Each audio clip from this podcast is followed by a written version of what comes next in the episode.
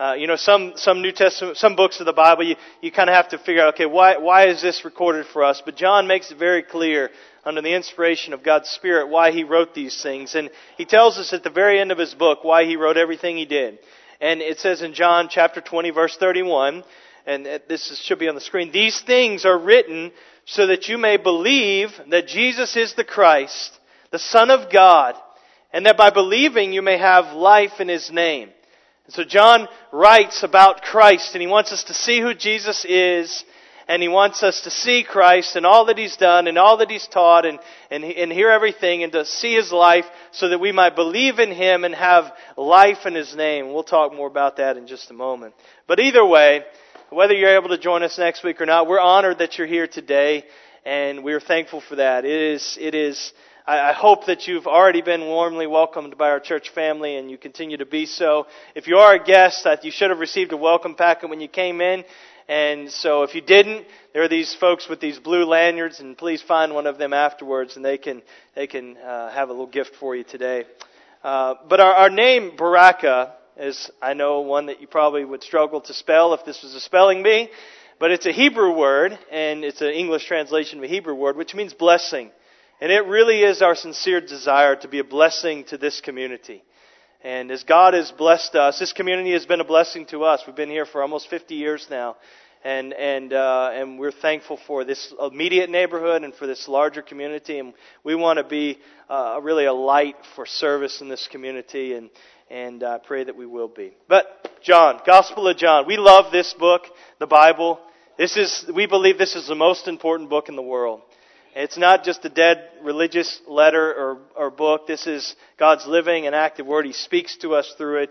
And so God has seen fit to preserve His word through us in these, to us in these pages. And so for the next several minutes, we're going to give careful attention to what He says here in a few verses from the Gospel of John. So we'll start in verse 16 just just so you know, again, because we've been working our way through John, you stepping in today, maybe as a as a guest. The, the context is Jesus is gathered in this second story room in Jerusalem about 2,000 years ago with his closest friends and followers. And, and, and, it, and he knows that his death is imminent. The death, the crucifixion of Christ that we've been singing about, he knows that's, that's coming right away. In fact, Jesus is speaking these words on a Thursday night uh, late into the evening on Thursday night. He'll be he'll be arrested about 1 a.m. on Friday morning and crucified that same day. And so this is the end of his life. And so the time is urgent. His followers are scared and they're confused. And Jesus knows this as Jesus is telling them what's about to happen. They're frightened. And so we pick it up in verse 16. Into that context, Jesus says to these scared disciples huddled together with Jesus in the upper room, he says, A little while, and you will see me no longer. And then again, a little while, and you will see me. Now you see me, now you don't, but you're going to see me again. So some of his disciples, verse 17, said to one another, What is this that he says to us? A little while, and you will not see me, and again a little while, and you will see me. And because I am going to the Father, that's something we looked at a few weeks ago. Jesus told him that.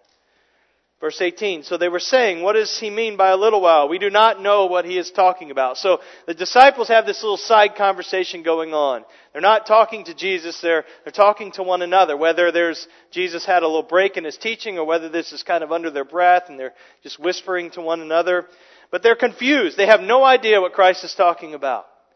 And, and, and, so what does he mean by a little while? How, how long is a little while? Where's Jesus going? When's he going to come back? There's the questions there. So it's very unsettling for them. They're, they're, they've, they've left everything to follow Jesus. And, and now they sense that something very bad is about to happen. And so they're talking among themselves. They're kind of pulling their ignorance here. What, what, are, you, what are you thinking? What is he saying here? Verse 19. Jesus knew what they wanted to ask him, but they didn't. So he said to them, Is this what you're asking yourselves? What I meant by saying, A little while and you will not see me, and again, a little while and you will see me. Truly, truly, I say to you, you will weep and lament, but the world will rejoice.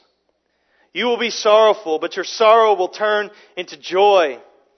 When a woman is giving birth, she has sorrow because her hour has come, but when she has delivered the baby, she no longer remembers the anguish for joy that a human being has been born into the world. so also you have sorrow now, but I will see you again. And your hearts will rejoice, and no one will take your joy from you. In that day you will ask anything of me. Truly, truly, I say to you, whatever you ask of the Father in my, in my name, He will give it to you. Until now you have asked nothing in my name. Ask and you will receive that your joy may be full. Now for those who are of the PC personal computer generation and the flip phone generation, that's my generation, what kind of what I grew up with. Um, you know about emoticons. Uh, if you're of the smartphone generation, uh, or if you're of the typewriter generation, let me explain. Emoticons, where we had this little small time of life, and you've probably seen these, where you would use punctuation marks to make the, yeah, there's some on the screen here. These little you know, uh, facial expressions that were to communicate how you were feeling. Those are the only three that I could remember. I know there are a bunch, uh, but I, I, that was all I could off the top of my head. Because those have now been replaced by emojis, right? You know, if you don't know what emojis are and you think I'm speaking in tongues or something, that this is this is examples here, and you've probably seen these and on on your phone. In in texting or social media, this is kind of what's replaced the emoticon. You can you can post these little uh, cartoon faces that express how what you just read makes you feel. So you get a text and you can respond with the, or you get a, something on some post on Facebook or uh, Instagram and you can respond with a little emoji: happy face, sad face, you know, embarrassed, frustrated, angry. I some of them I have no idea what, what they even mean. This little upside down smiley face, I have, no, if it's obscene or something like that, forgive me. I, I honestly have no idea when that's appropriate to use. Um, the, the one that has been a game changer for me is the thumbs up sign. I use that all the time. Anybody else? Okay. Alright. That just is shortened, made my life a lot simpler. Um, but these, but our emotions, we know this. Our emotions are certainly more complex than, than a few punctuation marks or little yellow uh, cartoon faces can possibly express, right?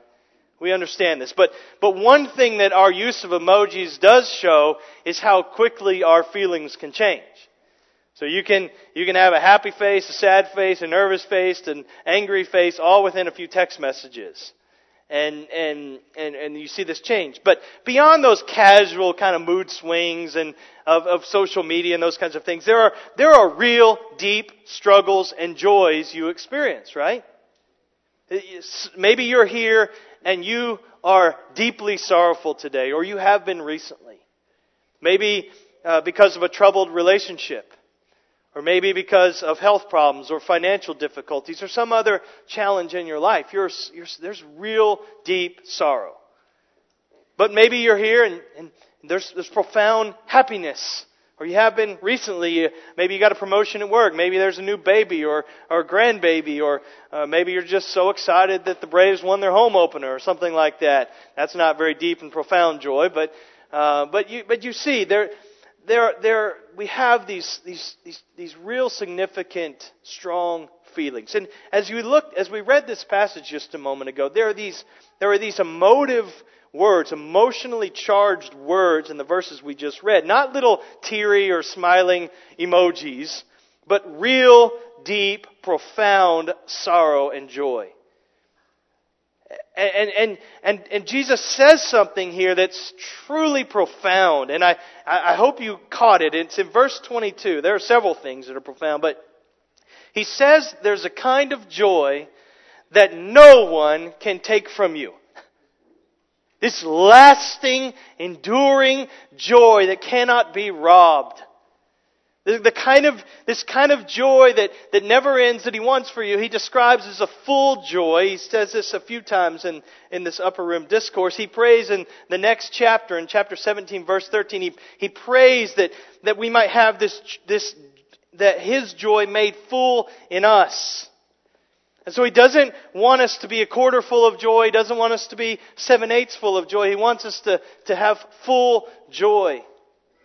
And that doesn't mean we're always smiling and always giggling and everything's just funny and we have no, we're not affected by any of the real trials of life. That's not, that's not what he's saying. There will be times of, of enormous sadness and grief and loss and those are real. And we find this in our Lord Himself. Jesus wept on occasions. He wept when Lazarus died. He wept, He wept over the condition of the city of Jerusalem and the souls of the people there.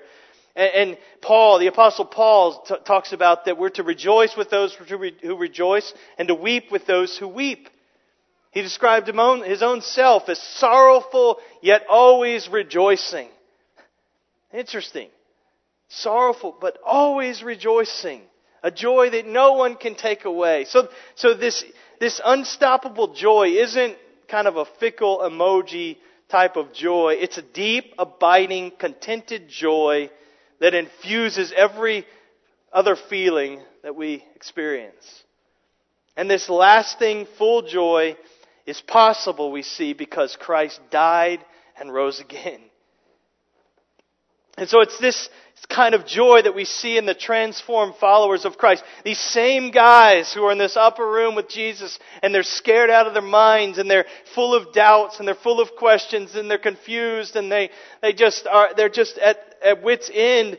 The same guys, after Jesus dies and raises again and they see Him they're transformed into these courageous witnesses for Christ. And so when the, we get into the book of Acts and when the Jewish leaders, they, in Jerusalem, they've, they've beaten these men for preaching about Christ crucified and risen from the dead. It says in Acts chapter 5:41 that they went on their way from the presence of the council after being beaten, they're bloodied. They went on their way rejoicing that they had been considered worthy to suffer shame for his name. That too, that, that kind of courageous, never-ending, deep-seated joy can be yours also. And that's what we see in this passage. And so we're gonna, we're gonna look at the, this outrageous joy of the resurrection and just three things are on the screen here. It's a transformed joy, it's a permanent joy, and it's a full joy. First, it's a transformed joy. Verse 20. Verse 20 says, Jesus says, Truly, truly, I say to you, or I, I solemnly tell you the truth. Please get this. That's what he's, he, he's wanting them to understand. You can take this to the bank. You will weep and lament, but the world will rejoice. He's referring to his death here. His followers, these men, will weep, they will wail, they will lament out of a deep and anguished sense of loss when Jesus dies. But the world and what it means by world is that, that unbelieving world that's hostile to Christ, that opposes Him, they will think they've won. They will think good riddance. They'll be celebrating the death of Jesus, and that's exactly what happens. Those same people that were, were wanting Jesus dead and those religious leaders and the crowds that were shouting for His crucifixion, they're, they're thankful. He's gone. We're done with this Jesus guy. But that's not the end. He goes on, You will be sorrowful, but your sorrow will turn into joy. You will be sorrowful. Those days after the cross must have been just awful days for these men. As Jesus was in the tomb, they, they, they thought it was over. Everything was done. Everything there, all their hopes were dashed.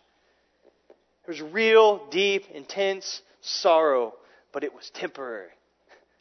Says, Your sorrow will turn into joy. Their deep sorrow will be transformed into joy. He doesn't simply say that your, your sorrow, your grief, it's going, to, it's going to be replaced by joy in some sequential sense, like after sadness there will be joy.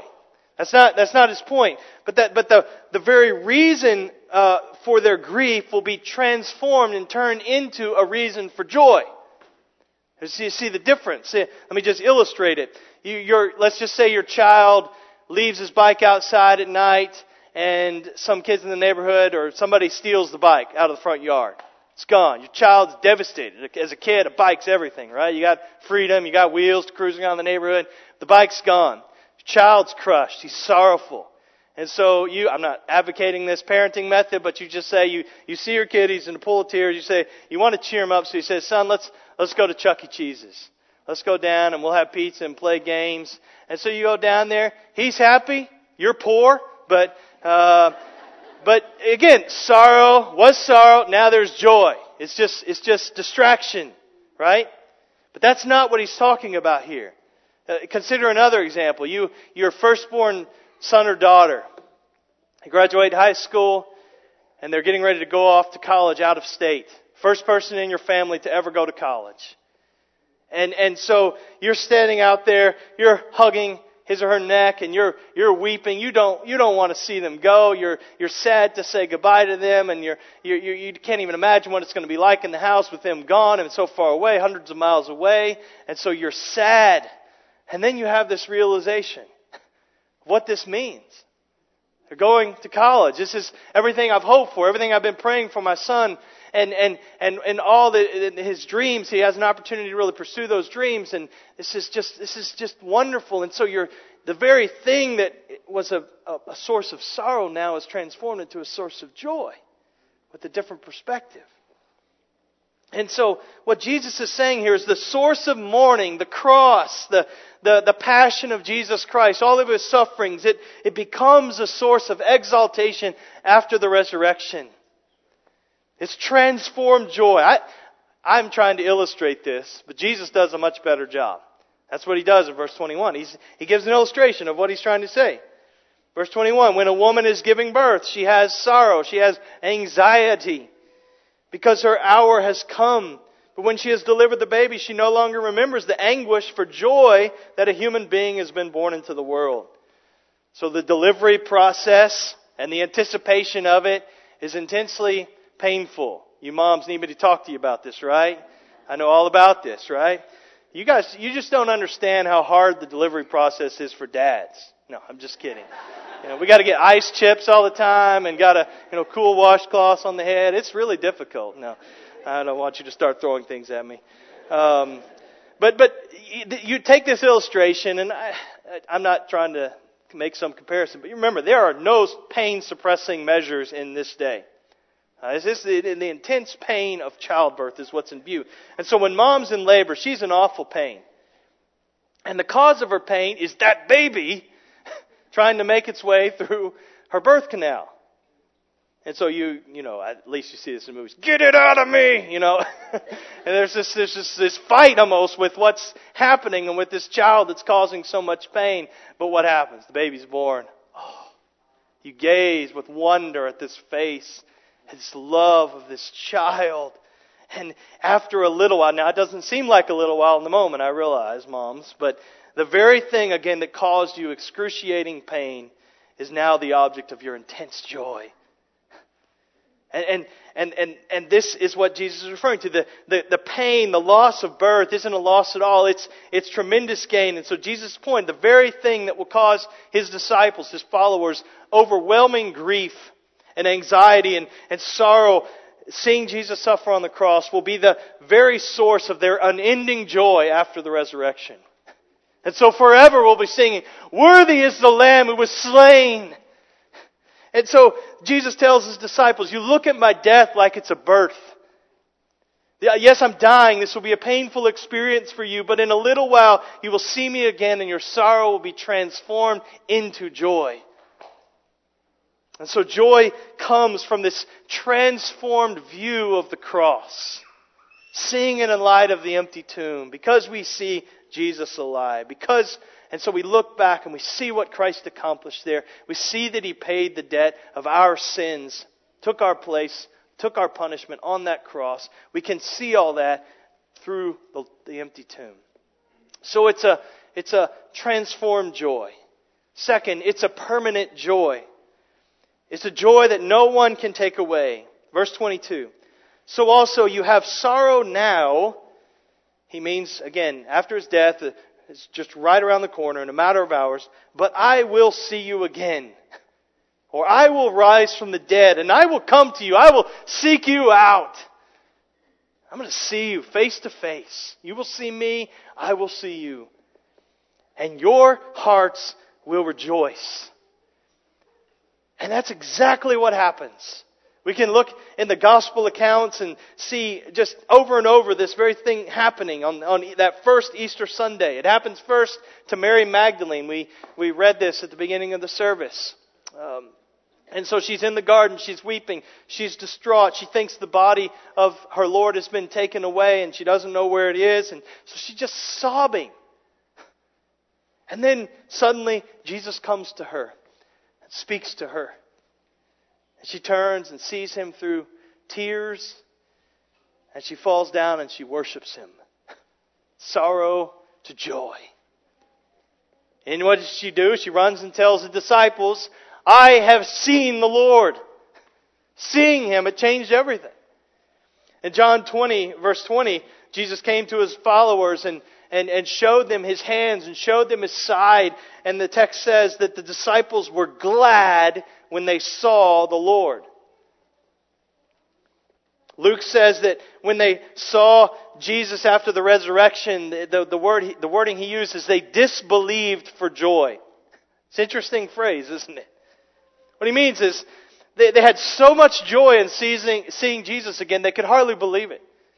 It was that enormous. And so, verse 22, this again, this, we see the fulfillment of this throughout the Gospels. You also have sorrow now. I will see you again, and your hearts will rejoice. And then come these amazing words, and no one will take your joy from you. Joy that cannot be stolen, cannot be lost, can, is, is sure, for, firm, strong, uh, solid, lasting, irrevocable, permanent, whatever you want to say there. Everything in, around you may give way, but this joy will last. And it can. And the key to this lasting joy, again, is seeing Jesus.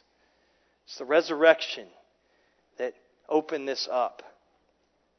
You know, it's interesting as, you, as we see all this anticipation to Jesus' death, and the disciples are sorrowful and they're, they're dreading this day that's coming, and they're, they're confused by it, and all, it's just, they're just undone with grief, and they're troubled about the anticipation of Jesus' death.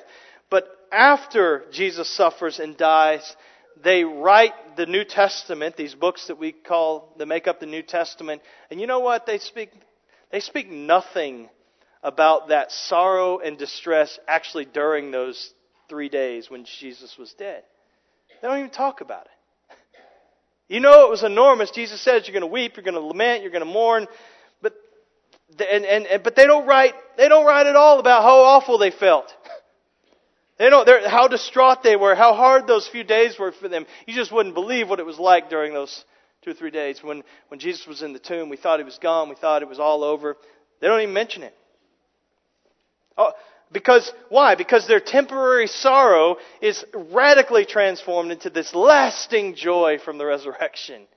It's this enduring joy. The, the joy of the risen Jesus completely overshadows that temporal sorrow that they experienced for those few days. And they, it's just a, it's just passing. They don't even give it any passing reference. And when they, when they do speak about Jesus' death, and they speak about it a lot, they don't talk about how hard it was for them. They speak about it, they don't speak about it with any sense of regret, like, ah, I wish it didn't have to happen that way. Ah, I wish there was a, I wish it wouldn't have gone down like that. No, the thing that they dreaded before, the thing they, they, they least wanted to happen is transformed into something they glory in and they have this lasting joy that just flows from it. And so it is with us. We don't get preoccupied as believers by the sorrows of the cross. Yes, we understand them, and we, we had a Good Friday service uh, this week, and, and we were just contemplating the, the, the passion of Christ and the sufferings of Jesus. But even that, we're, we're not just people of Calvary, we're people of the, of the resurrection. We, we see the cross and the light of the empty tomb. And, and so the saving work of Jesus is, is, is, is for us not sorrow, but is joy. We look to the cross with joy. We glory in the cross as we worship the risen King. And so this, this outrageous joy of the resurrection, it's, it's transformed joy. It's permanent joy. It cannot be taken from you. And the last thing we'll say is it's full joy. It's full joy. Verse 23, he says, In that day you will ask anything, or excuse me, in that day you will ask nothing of me. I think I read that wrong earlier. But what he means is, is I, it will all make sense after I rise again. You're not going to have any questions about who I am, why I came, what I, what I, what I accomplished. It's going to, all your questions will be done when, with this exclamation point of my resurrection from the dead. It's going to make sense. Their confusion will be over. And he says, truly, truly, I say to you, whatever you ask of the Father in my name, he will give it to you. Until now you have asked nothing in my name, and Ask, though, and you will receive, that your joy may be full. So do we ask or do we not ask? Sounds a little confusing at first, doesn't it? Now, you can't see this in English, and I'm not saying you got to have some secret decoder, uh, you know, glass to, to, to understand this. But the, the New Testament was originally written in a different language, in the Greek language, and and and there are there are two words for ask in the Greek language when we just have one word. So when they translate these words, they just have to say use translate both as ask. But there are, there are two different words here in the Greek, and so so, so the first one is in verse 23 is to ask a question. You're not going to ask any more questions. You know, you're, you're going to have all the answers you need after I rise from the dead. But the second one is to ask for something. It's to make a request. It says, so once Jesus is raised, the truth questions will be answered, nothing left to ask, but then the disciples are free to ask God for all of those things that will make their joy full. It says, you ask. And the basis of that, we'll see in verse 27, is you have a Father who loves you. And He loves you, and He invites you to call upon Him and, and to pray to Him and ask and make requests of Him. Those things that would honor Him. And all of this is, allows us to have what Jesus most wants for us and what He prays for us, and He's praying for you today, even now, is that you will have joy that's full. Full joy. And He invites us, He invites you to know that joy today. All of us. He wants this joy, He wants His joy to be your joy. And His promise isn't just for these first disciples, though it's obviously clearly directly for them, but it's for anyone who will see Jesus by faith. Uh, you know, I know it's easy for us to think, yes, I, I could see how that joy could be mine, but but you know, I, yeah, if I could see Jesus, if I if I was an eyewitness to the resurrection, then yes, I could see how I could have that kind of joy. I was just thinking about this, but First Peter chapter one, Peter addresses this very thing. He's writing to to people who who were going through a very intense period of persecution. That, that Nero was this tyrant and he was a violent man and persecuting God's people. And, and he says to these that were not eyewitnesses to Jesus' resurrection. He says, Though you have not seen him, you love him. And though you do not see him now, you believe in him, and you rejoice with joy that is inexpressible and filled with glory. And so, and he goes on, obtaining the outcome of your faith, the salvation of your souls. And so, so you can have this joy without being an eyewitness of Christ. We have it by faith. You have believed. And so you can know this full, transforming, permanent joy in the risen Christ today. But this outrageous, life transforming, abundant, permanent joy is available, as I said, to everyone today, and, and many of you know this. The most well-known verse in the Bible, perhaps, is John 3:16. And whether you, many of you can probably quote this, but you've at least seen it on poster board at football games and written out John 3:16. And if you don't know what the verse says, let me read it to you. It says that for God so loved the world that he gave his only son that whoever believes in him should not perish but have eternal life, a life of unending joy in Christ. And so this verse tells us just four things, and we're to, I'm going to say really quickly, and then and then we'll sing once more. First thing Jesus tells us is about the danger that we're in. The, the, the, bad news first. Jesus warns us about the danger of perishing. He says, whoever believes in him and Jesus will not perish. But if I could restate that, highlighting my point here of the danger, we could say, unless you believe in Jesus, you will perish. We are in danger of perishing. Why? What, what's the problem? Well, let me just throw out what a, a word that is unpleasant by considered to many and often misunderstood, and it's this word sin. Sin. We often think of sin as those really bad things, murder and adultery and those, those, those things we see on the 10 o'clock news. Those are the sins. But sin is anything we think, say, or do that displeases God and is in disobedience to His Word. And we all sin.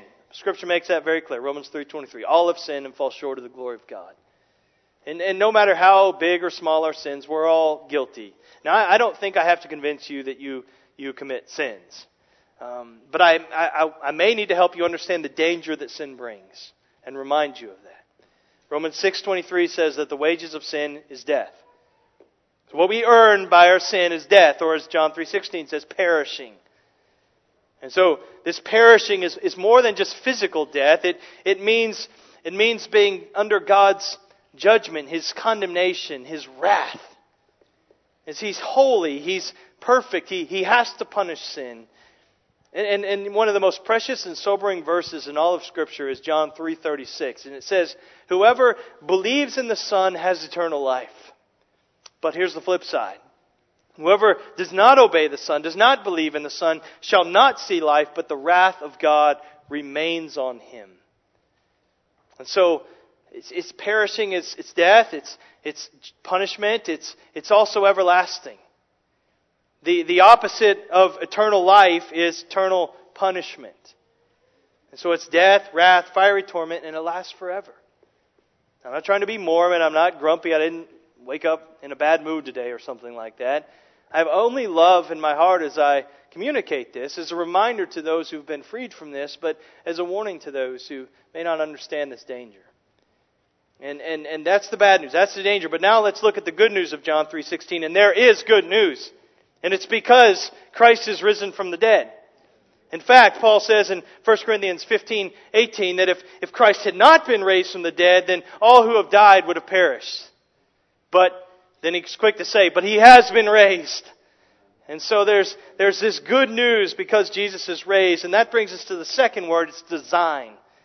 Design is that God in love has provided this way of escape from this danger.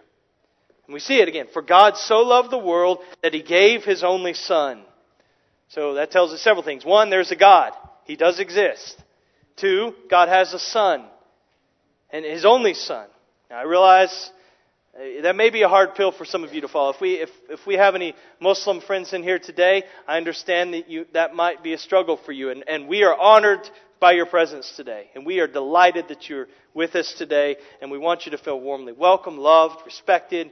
And, and I hope that that's the case. But I know if, if that is where you're at, to your ears, that probably sounds like blasphemy to say that God has a son. But what, what, what he's saying is, is, to, is to say that Jesus is the only Son of God means that he is fully God. And, and so, so there is a God, he has a Son, and this, this God who is and who has a Son, he loves. If you hear nothing else today, just hear this God loves you. He does. He so loved the world. He loves all the people of the world, even though the world is full of sinners in danger of perishing.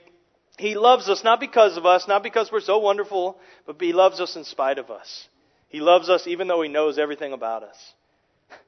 He, he, he knows what you did last night, what you did last week, when nobody else was watching. He knows all the awful things you've said to others and about others. He knows the things, the evil things you've thought and, and, and the desires you have, and, and you, like me, have thought some bad stuff. And, and we, we know we're bad people, but God knows we're worse than we even realize. And yet, He still loves us. Romans 5 tells us that, you know, uh, anybody can love a good man, but God shows His love for us, and that while we were yet sinners, Christ died for us. And so notice, God doesn't just love us, doesn't love the world by having warm fuzzies for us. He's done something. He's loved us and He's displayed it in this way. He gave His only Son. He gave His Son to live into this, in the sinful, fallen world, to leave the glories of heaven, to dwell among us, literally, bodily, some 2,000 years ago. Jesus came. He gave His Son to be tempted to sin like we are, but yet never to sin. You hear that? Never to sin. He gave His Son to be rejected and to be ridiculed by the people that He made. He gave his son to be falsely accused and arrested and beaten and ridiculed and, and, and crucified. He gave his son in this way to this extent. It's, it's this much that he loves us by giving his only son to die for us. That's the kind of love God has for you today. It's relentless, It's costly, sacrificial, self giving love. And that brings us to the third D word that this verse shows us it's decision. How can we avoid the danger of perishing, the danger we're all born into? How can we benefit from that loving design of God that God loved us and gave His Son for us? How, how can we enjoy the benefits of that? Well, He tells us it's by believing in Jesus. That's the link to God's rescuing love, faith. For God so loved the world that He gave His only Son that whoever, anybody who believes in Him should not perish. And so it's only those who believe in Jesus that benefit from God's love and are rescued. It's not just a universal love where everybody gets to have eternal life and miss out on perishing. No, it's only those who believe. Your religious background won't do it. Your high IQ won't do it. Your morality won't do it. Church attendance won't do it. Some religious ritual won't do it. It's whether or not you believe in Jesus Christ, the Son of God. What does it mean to believe in Jesus? It means that we believe that He died for our sins and rose again on the third day. There are these objective facts that we, we must agree with, but it also means that you're personally trusting in your Christ. You're, you're, you're saying that He's done that for you. And you say, I, I, I trust you. I put, I rest the full weight of my confidence, not on my morality, not on how good I am, that I'm better than others. No, I rest it on Christ and what you've done. That's what it means to believe. It's not hard. You don't have to take a class. You Don't have to prove anything. You can call out to God right now and trust Him. In fact, I'm just going to ask if everybody, everybody would just kind of just close your eyes and just for a moment and and and, and you can you can cry out to him. There's no magic formula. There's not some hocus pocus where we say the right words and that's what it means. It's just confessing to God your trust in him. It's just if if you want to do this now, you can just say this with me under your breath, in your heart. God, I'm a sinner. I'm perishing because of my sin. But I, but I know that you love me and that, that you sent your son to die in my place for my sin. And I believe that Jesus has done this for me. I know that I can never clean up myself enough to earn eternal life. I need your grace. I need your forgiveness. Save me, God. And you can, you can trust Him right now.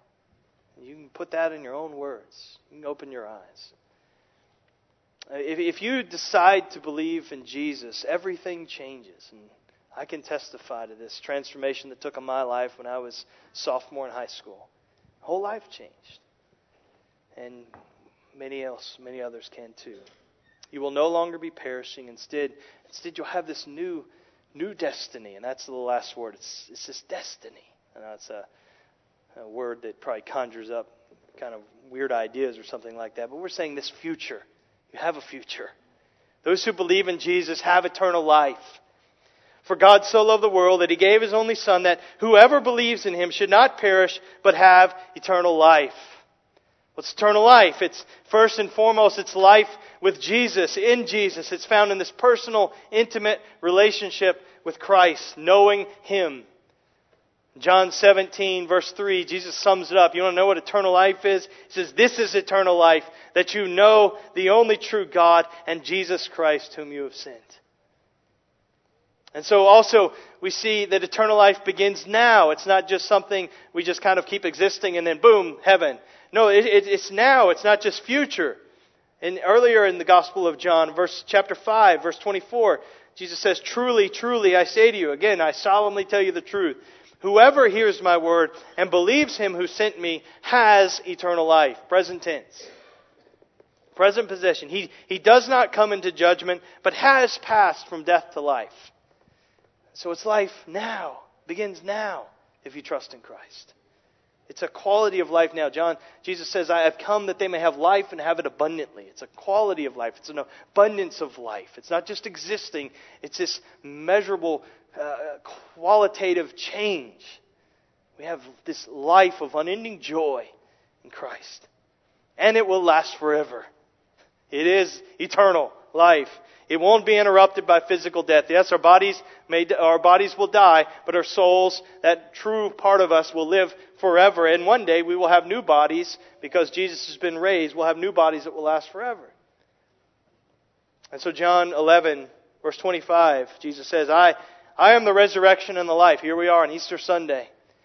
Jesus says this at the, at the, resurrection of Lazarus from the dead. I am the resurrection and the life. Whoever believes in me, though he die, yet shall he live. And everyone who lives and believes in me shall never die. So, so we understand the danger. You know the, you know the danger all people are born into. And so you either you're headed for it and are perishing, or you've been rescued from it. And by believing in Jesus and what He's done for you, and you you you know this life of unending joy. Have you received that gift of eternal life yet? But I, I want to stop talking and I want to hand the microphone to Jesus for just a second.